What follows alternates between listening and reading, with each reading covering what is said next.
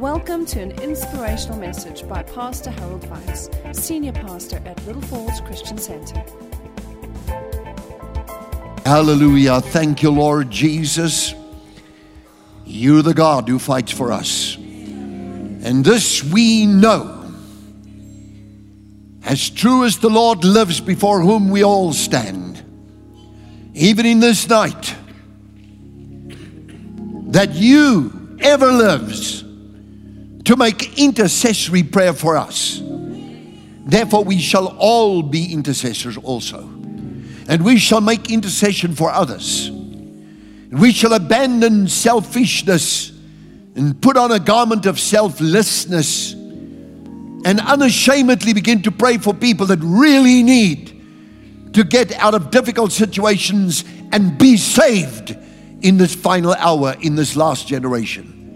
We thank you, Lord, as we submit ourselves sacrificially as living sacrifices, working together in prayer for the salvation and the deliverance of many by the power of the faith in the Word, which is Jesus Christ, the Lord, Messiah, the King of glory. He is Lord. He has risen from the dead and He is Lord. And every knee shall bow and every tongue shall confess that Jesus Christ is Lord to the glory of God the Father. Give the Lord a praise offering. Hallelujah. Hallelujah. Thank you to the band, and they may stay on standby too, but they can go off for now and just rest their legs. Otherwise, we could go on all night with what I call the minstrels, like Isaiah called them. And uh, so, you know, I spoke to you about what is an intercessor. So when you have a Saturday morning prayer meeting, you have several pastors praying together right here on the platform. And we all take turns. We pray for the nation, for the people, for you, for the church, for the young people, for the young people. I wonder where the young people are tonight. Who's un- would you stand if you're under the age of 25? Stand up, please.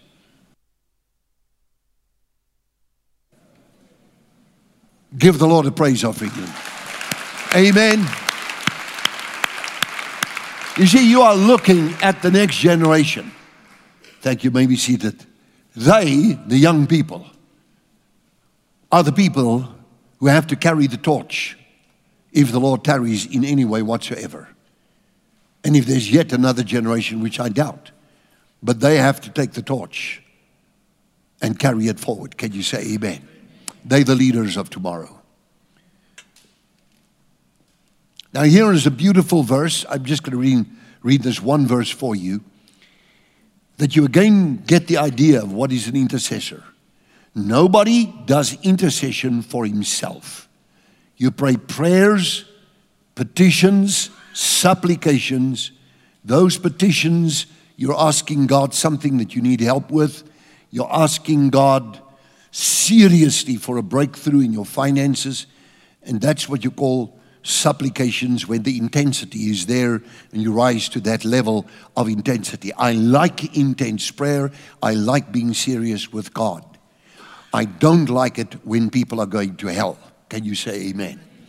I want to see every Christian rise up to the occasion in the final hour because the king of the harvest is standing at the door and he says, Lo, I stand at the door and I knock. Any man hears my voice, he will open the door and I will come in, my Father will come in, and we will sup with him. We are temples of the living God, and we dwell with God inside our hearts, and we have a direct connection with heaven. Can you say amen? Yes, says Paul in 2 Corinthians 1, verse 9. We have the sentence of death. See, here's the danger. They're living in the time of the Roman Empire, they're a persecuted church every time. Both the Jews were persecuting the Apostle Paul because of the doctrine of Jesus Christ and because he preached the resurrection of the dead through faith in Jesus and salvation. These signs shall follow those who believe. Yes, we had the death or the sentence of death in ourselves that we should not trust in ourselves. when you get into a difficult position, do not trust in the arm of flesh, but trust in the Lord with all of your heart and lean not on your own understanding. Acknowledge Him in all your ways. Pray about everything, and He'll help you with everything also. I didn't even get an amen on that one. Maybe it's a school holidays or something. Who delivered us from so great a death. And even now, during this period of COVID, all of you are alive sitting here. He delivered us from so great a death and does deliver us, in whom we trust, and He will still deliver us.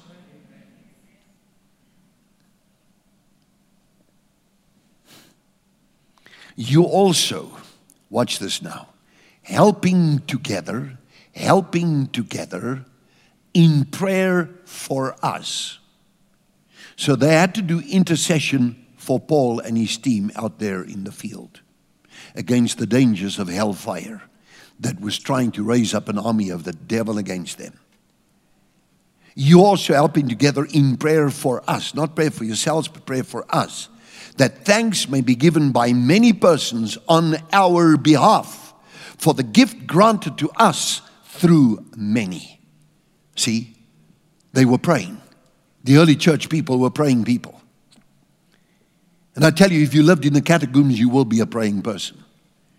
And I tell you, if you are coming into a house church in those days from house to house, you're coming to those, we call them home cells now, but you're coming to a house church, you stood the chance of everybody losing their lives. In fact, sometimes there are instances written in the annals of, of, of history, it's, it's written that where they found Christians worshiping together, they, they would surround the place and burn down the entire house with the people on the inside of it. They were fed to lions. And those lions were not like the lions we currently have. Those lions of the North Africa and that area where the lions were caught and taken up to Caesar, the emperor in Rome, those lions were the Barbary lions. They were the same size as tigers and they were let loose on the Christians to kill them. See, if you received Jesus Christ, you did it. You did it. You took that step of faith to trust in Him because He delivers you from so great a death. COVID is nothing. I said, COVID is nothing. I said, Jesus is still in control. I said, You're still breathing. How many of you still breathing? Let me see hands right now, otherwise, I have to pray for you straight away.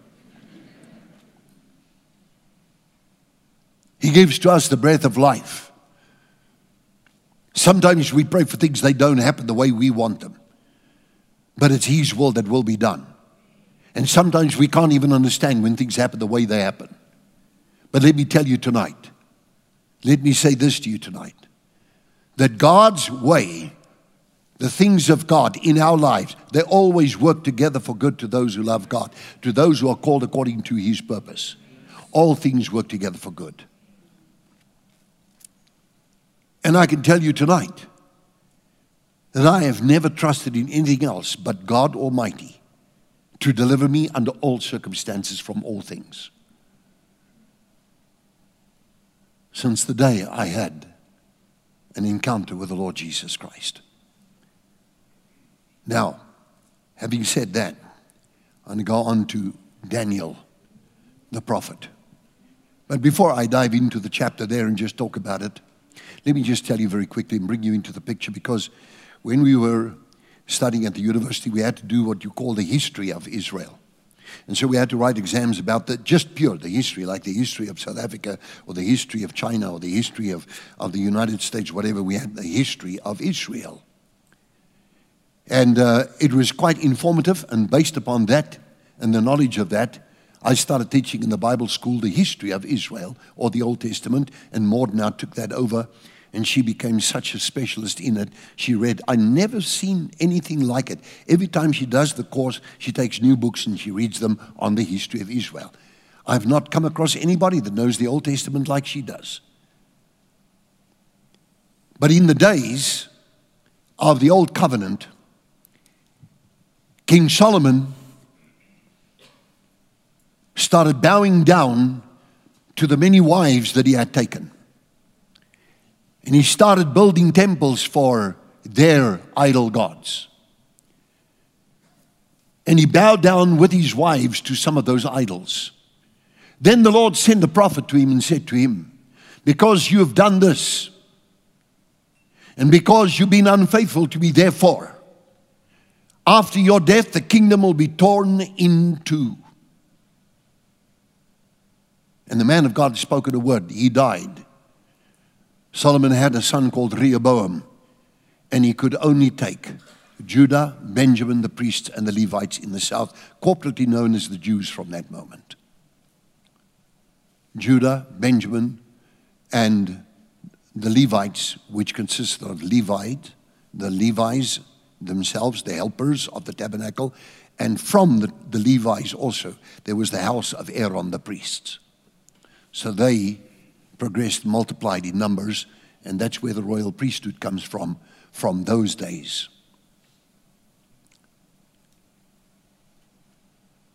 And so in the north, a new kingdom arose under a man called Jeroboam. He was evil immediately. Down by Beit El or Bethel, up in the north and Dan, he erected two golden calves and told the people, did exactly what the people did at the base of Mount Horeb and said, These are your gods, O Israel. And the north became known as Israel and the south as Judah or the Jews. And there in the north, it's either Ephraim, they were called Ephraim, or they were called Israel. So from the far north came the Assyrian Empire. After they were warned by prophets in the class of Elijah and Elisha that they were to repent. And Elijah did a good job on Mount Carmel when he prayed and God answered with fire. But yet they would not serve the Lord. Soon they would waver. Elisha was there and did twice as many miracles in his lifetime, in his lifetime, but it still didn't help. And at the end of it all, the north just completely backslid and got into idolatry, and the Assyrian Empire came in and took them captive and took them into this is the so-called lost 10 tribes of Israel, took them up into Assyria, into the areas of the lower Russia, and uh, of that time, the ancient Assyrian Empire borderlines into the southern part of Russia, and they spread into uh, the areas of Europe, and they migrated all over Europe. And that are those people are called the ten tribes or the lost ten tribes of Israel. God knows who belongs to those tribes to this day. He knows who's the dad and the mom and the grandpa and the great grandpa of everybody. How many of you know that He knows where you come from too? Right? But in the south, it was the monarchy, and those were the people who were the kings that were in the lineage of King David. And the first one was Rehoboam, King Solomon's direct son. And from him, there are all those kings which we in those days had to memorize, know them. And it goes on and on and on and on. And finally, till the days of Zedekiah, when they were also turning away from God and did abominable things and even erected a statue for the god called Molech in the valley of Hinnom. Therefore, it's called the valley of Gehenna. And they offered children alive to a statue which they built with bronze, heated it up so that it would glow and look awesome and fearful. And now to pacify this idol god, which God detested, this one called Molech, this evil fire, they would cast their children into the arms of that thing that stood like this. And those children would just burn up in that fire to appease Moloch. And God was angry. And there was Manasseh, and there were some kings there that got up to stuff. And finally, in the days of Zedekiah, the south was also captured, this time by the Babylonians, carrying them away to a place called Babylon. Babylon, which means confusion. Where does the word Babylon come from? Comes from the word Babel. Have you ever heard anybody babbling? What does that mean? It means I don't understand what you're saying. There were giants in the earth in those days. Genesis chapter number six, and after that, after what? After the deluge, the flood of Noah. And those giants, King David finally took, took care of all of those giants with his, his fighting army. The warriors and the heroes of King David took them out.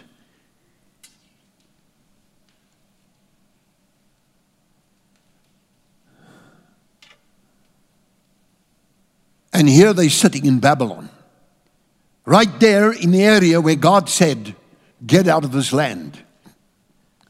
And Abram left there and he left Haran in the north of the Fertile Crescent and came into Israel. And there they were in a place where they're not supposed to be. Marshall's Bible handbook calls the Chaldeans, the, says it means demons in the Marshall's Bible handbook. They spoke the language of Babylon. What language did those giants speak? They couldn't understand them. They said they were just babbling. Babbling, Babel. So confusion of language came as they tried to build the tower and go into a rebellion in the days shortly after Noah against God and said, That's never going to happen to us. And Nimrod himself, who was the one who planted and who was the one who was the king at that time, himself was one of the Gibburim, Gibburim, Tzamtzumim, Tzumim, Anakim. These were the giants. Og, the king of Bashan, had a 15 foot bed. Moses took him out. Can you say amen?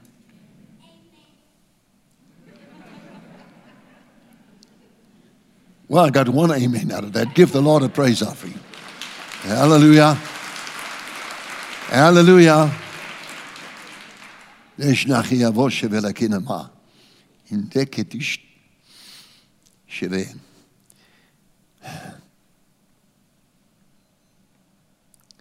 So now the children of Israel sitting in the place of actually, shall we say, the Jews, are now Judah. They carried away into Babylon. And they're in Babylon. They're now, they kill all the men that can fight. They take the young boys that can become servants Daniel, Shadrach, Meshach, Abednego. They all go to Babylon. But this Daniel was a man of destiny, and so was Shadrach, Meshach, and Abednego. They would stop the fire of hell itself in the fiery oven. They would stop the lions in the lion's den. Daniel finding himself in the lion's den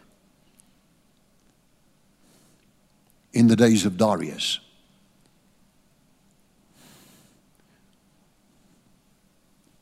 Wow.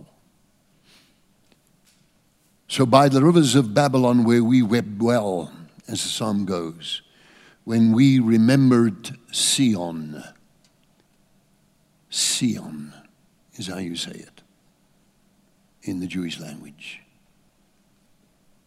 Eretz Sion, the land of Zion. And they were thinking of the state of the temple in Jerusalem, where the Babylonians had utterly destroyed everything. But there was a prophet, one of the major prophets by the name of Jeremiah. He quickly went and he got the key furniture items from the tabernacle, from the temple of King Solomon and he brought those things down underground passages that exist there in a place called Zedekiah's tunnels, brought them out and took them and hid them away. And archaeologists have sought after those things. Oh Lord, twice in visions I've seen that, seen the Ark of the Covenant. So, he hides it. Right under the Babylonians' noses, they still don't know it up to this day. The one place they wouldn't look is where it went.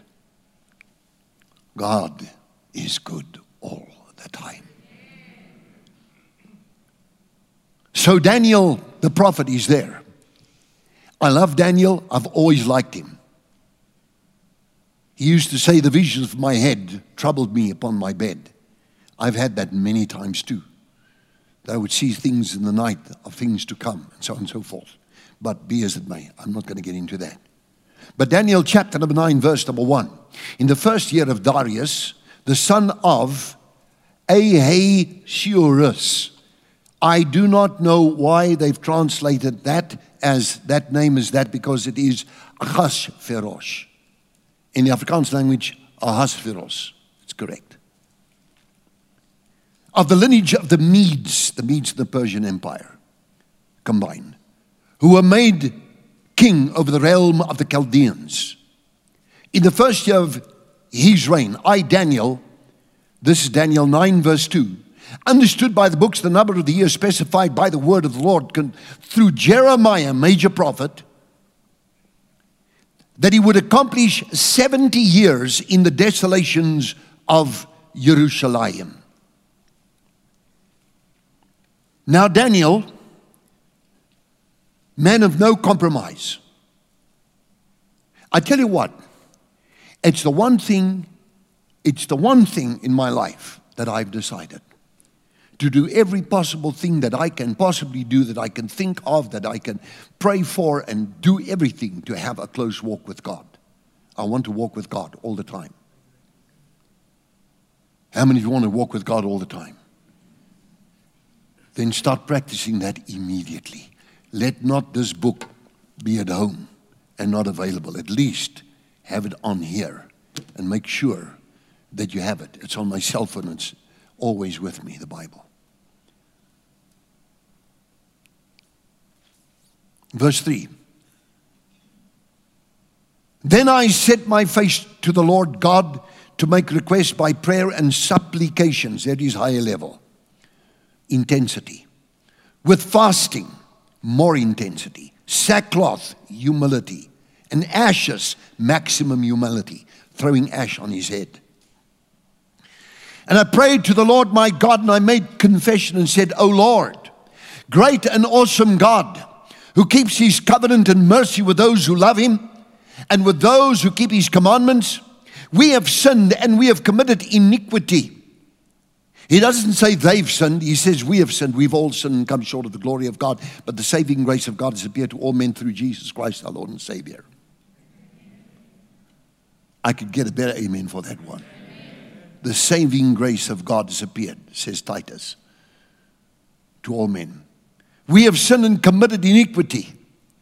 In other words, evil in wickedness. We have done wickedly and rebelled, even by departing from your precepts and your judgment. Neither have we heeded your servants, the prophets, who spoke in your name to our kings and our princes, to our fathers, and all the people of the land. Jeremiah was the preceding prophet to Daniel and to Ezekiel. They were both in Babylon. Ezekiel was there, Daniel was there. They both prophesied. Ezekiel was a major prophet. Actually, Daniel, in my thinking, definitely also. It's like the book of Revelation, you have two glasses. You have to have both lenses. The one lens is on the book of Daniel and all the prophecies around that from Isaiah and Jeremiah and Nehemiah and all those things. And then, of course, the other eye is the New Testament and the book of Revelation, particularly there. And there are many other parts of the New Testament which are highly prophetic. For example, even the, the Apostle Peter. We have sinned we've committed iniquity. Neither, verse 6, have we heeded your servants, the prophets, who spoke in your name to our kings and our princes to our fathers and all the people of the land. He had got hold of the scroll of the prophet Jeremiah and he wanted to know what on earth is going on. Why are we sitting? We are aliens in a country where we don't belong. The promised land is ours and we are robbed. The northern tribes are gone. They were replaced, it was the custom of the day, by people that were like nomadic kind of people that they placed there, and a mixture of old men that remained still from Israel that were of no use to them, and they might as well just leave them there. They became the Samaritans.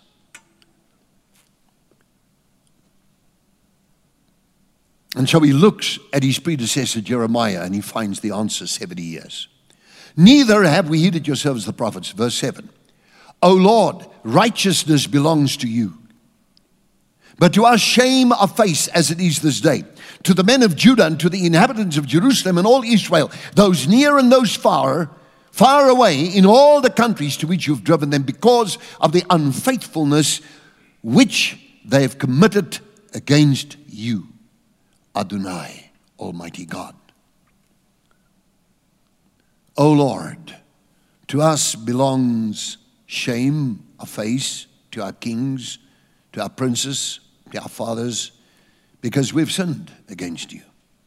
To the Lord our God belong mercy and forgiveness. I repeat those words purposely. To the Lord our God belong mercy and forgiveness. For everyone in this place, too.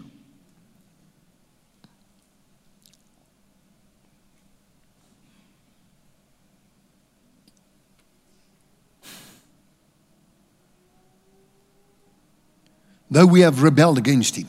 Verse 10.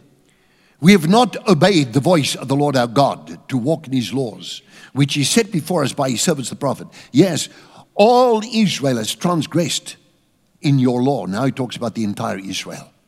And has departed so as not to obey your voice. Therefore, the curse and the oath written in the law of Moses, the servant of God, Ishra Elohim, have been poured out on us. Deuteronomy 28 from verse number 14, 15 and onwards. For the rest of that chapter, Deuteronomy chapter 28. Because we have sinned against him. And he has confirmed his words which he spoke against us and against our judges who judged us by bringing upon us a great disaster. For under the whole heaven there has never been done as what has been done to Jerusalem. As it is written in the law of Moses, all these disasters come upon us, yet we have not made our prayer before the Lord our God that we might turn from our iniquities and understand the truth, your truth. Therefore, the Lord has kept the disaster in mind and brought it upon us. For the Lord our God is righteous in all the works which he does, though we have not obeyed his voice. And now, O Lord, who brought your people out of the land of Egypt, we sang about that tonight, and with a mighty hand, and made your name as it is this day, we have sinned all of us have sinned and have come short of the glory of God. Wasn't it for Jesus Christ and the cross of Calvary? Can you say amen and give the Lord a praise offering?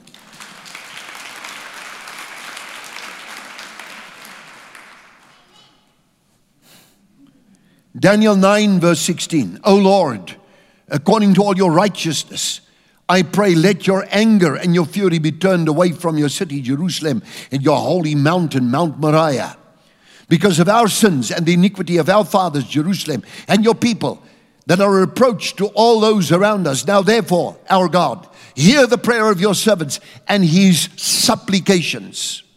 He is praying for the people, he is praying for Jerusalem. He's forgotten himself in all of this. The most he does is to confess his own sins, also, you read that, which is desolate, Jerusalem. Oh my God, incline your ear and hear, open your eyes and see our desolations and the city which is called by your name.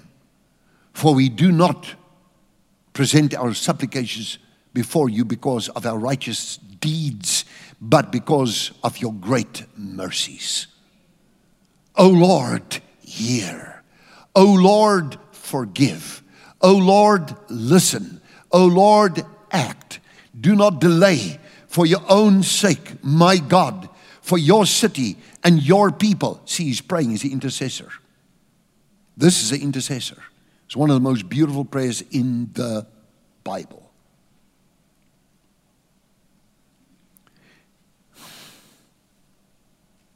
For your people are called by your name. Now, while I was speaking, praying, and confessing my sin and the sin of my people, and presenting my supplication before the Lord my God, for the holy mountain of my God, yes, while I was even speaking in prayer, the man Gabriel, the chief messenger angel, that announced the birth of the Messiah, whom I had seen in the vision at the beginning, being caused swiftly to fly, reached me at the time of the evening offering. And he begins to lay out one of the most staggering parts of the Bible. From here you find the unveiling of the Antichrist, and from here you find where the Antichrist comes from, and from here you dovetail straight into the book of Revelation, and you find out what? Daniel the prophet was an intercessor. Paul says this exceedingly great threat even unto death, a threat of death. Yet we have learned not to trust in the flesh, but to trust in the Lord. We trust in the Lord. We lean not on our own understanding. We acknowledge Him in all of our ways.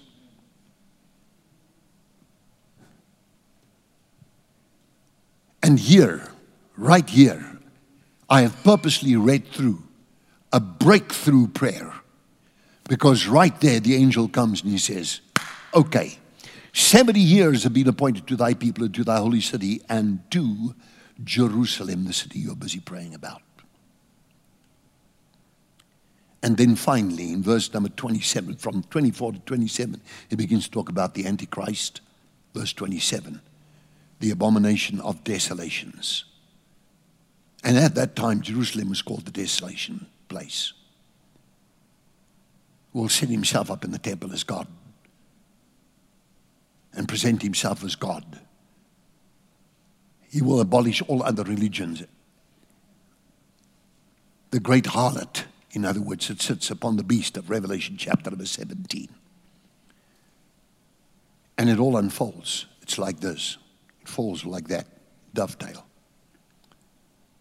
And you begin to understand what happens that somebody somewhere has to pray the prayer of the righteous and say, Lord, hear. Lord, forgive South Africa and its people and all the violence and the bloodshed and the looting and all the things that have been abominable in this land that has happened. We have no right to judge anybody. God has forbidden me, I may not even speak a word against another servant of God by name. Neither may I ever speak a lie because I have the spirit of truth upon me. And I stand in the prophetic office. And therefore I may not talk anything but the truth. But Daniel is a prophet, and Daniel says, Lord, hear, Lord, forgive. He confesses his sins. So did I so did you, because all have sinned. How many have also sinned? Can we see your hands? Let the Lord know about that. It's the Spirit of truth. Lord, forgive. And finally, God did send deliverance. And they came back in the days of Nehemiah and Ezra. And they built the walls of Jerusalem during times of trouble exactly in accordance with the time frame given there by that angel, Angel Gabriel, to Daniel. And if you go deeper into the codes there, then you find that even the location now and the height above sea level of the Ark of the Covenant is, is given there. Underneath, hidden in the text right before the eyes of so many, yet they've never, never seen that.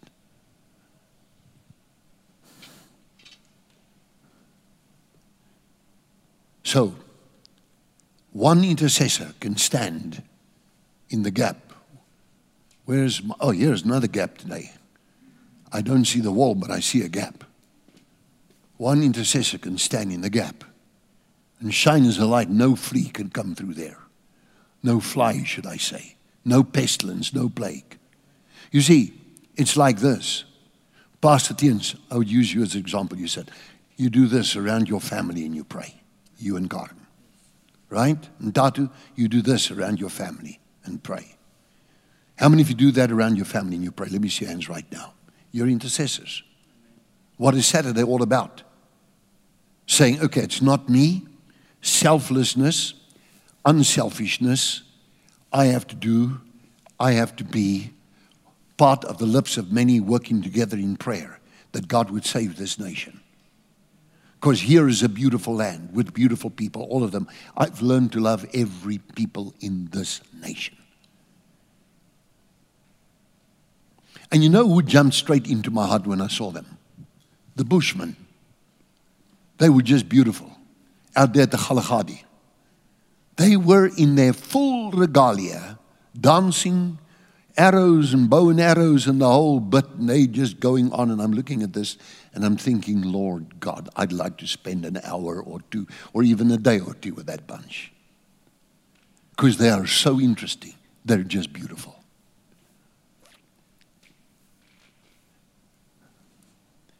For God has made from one blood, says the Apostle Paul, all the nations of the earth. The one thing we all have in common is blood. You know that. This is the doctor. Is that right if I say that? Yes.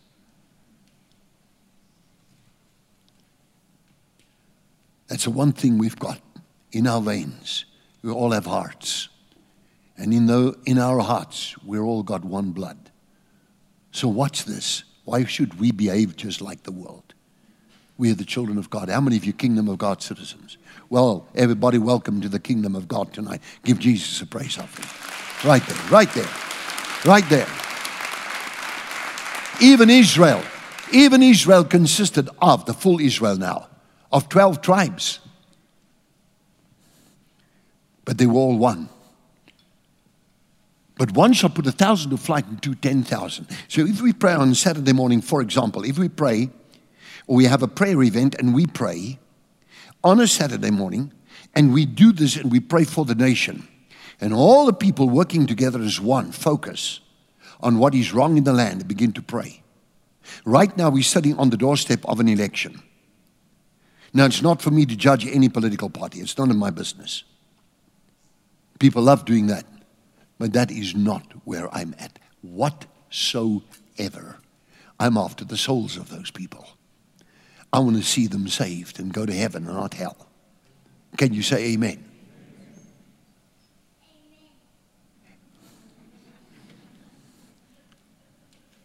That's why I love Cape Town. I go in Cape Town. You know Tatu? You go to Cape Town, you stand at the lighthouse on the point, right there on the peninsula, at the lighthouse. And you do that with your hands, you got the whole of South Africa in your arms. Like that. So I'm there, and there's a pastor from Indonesia with me, Alex Eduave. And Alex stands next to me, and I said, Alex, just give me a moment, please. South Africa for Jesus, from coast to coast. Amen. But years before that, still in the old dispensation, I went to Cape Town. We decided to go up on the mountain. And um, I looked down on the city from the side of Table Mountain from the top. You see, that, well, there's the House of Parliament. I got the spirit of prayer, see.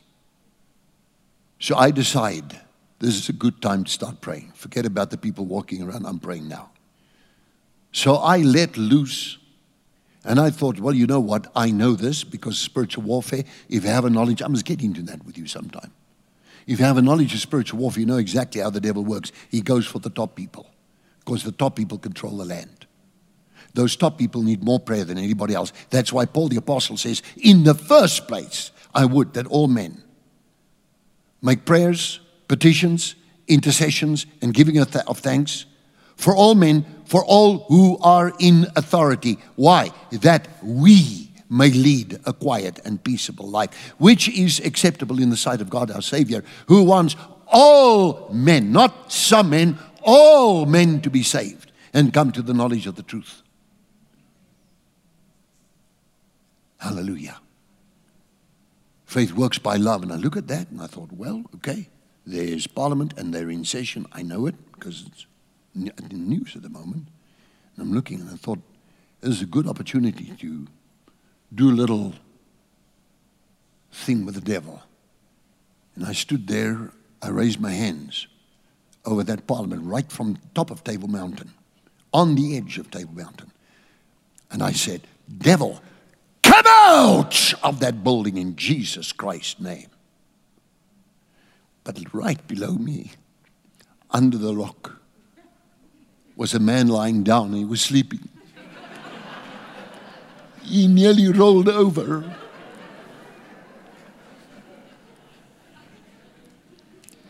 I tell you, his eyes were popping out like an eagle.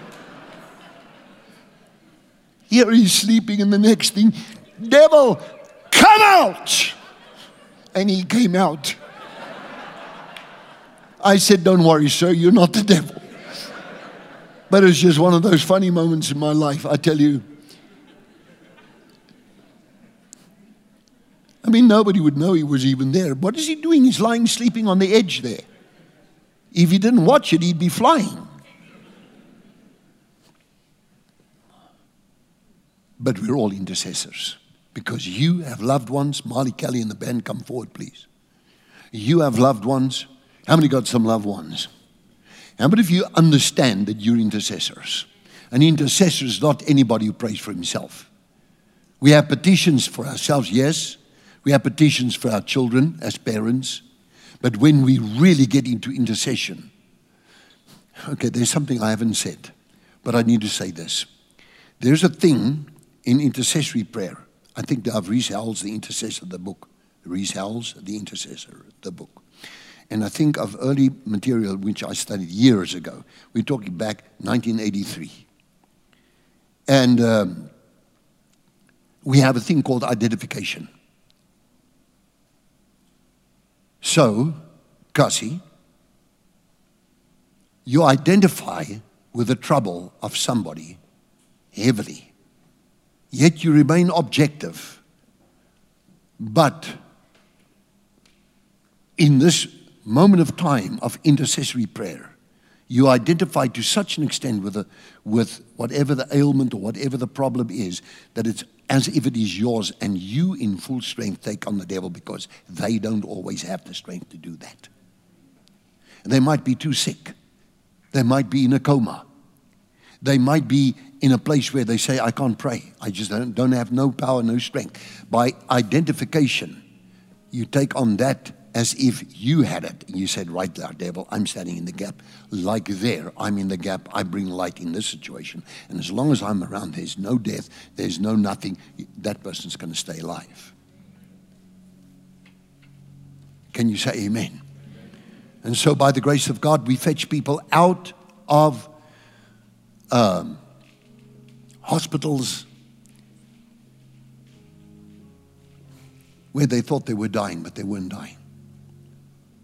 Because when I walked in the door, the Lord says, This is not unto death. This person will, live. I will heal this person. Even before I prayed, I just walked up to the person and I say, Thank you. But if the Lord gave me a word and He did that at times, said, This is unto death, I'd pray a completely different prayer. You wouldn't even notice it. But you'd find my prayer would change. I, I know prayer changes according to the situation if you have the knowledge that this person is actually leaving. Can you say amen? There's so much spiritual growth. There's a new Bible coming out, NLT translation, soon be in the bookshop, the NLT Spiritual Growth Bible. I like that. For more teachings like this and other material, please visit our website at www.littlefallsonline.com.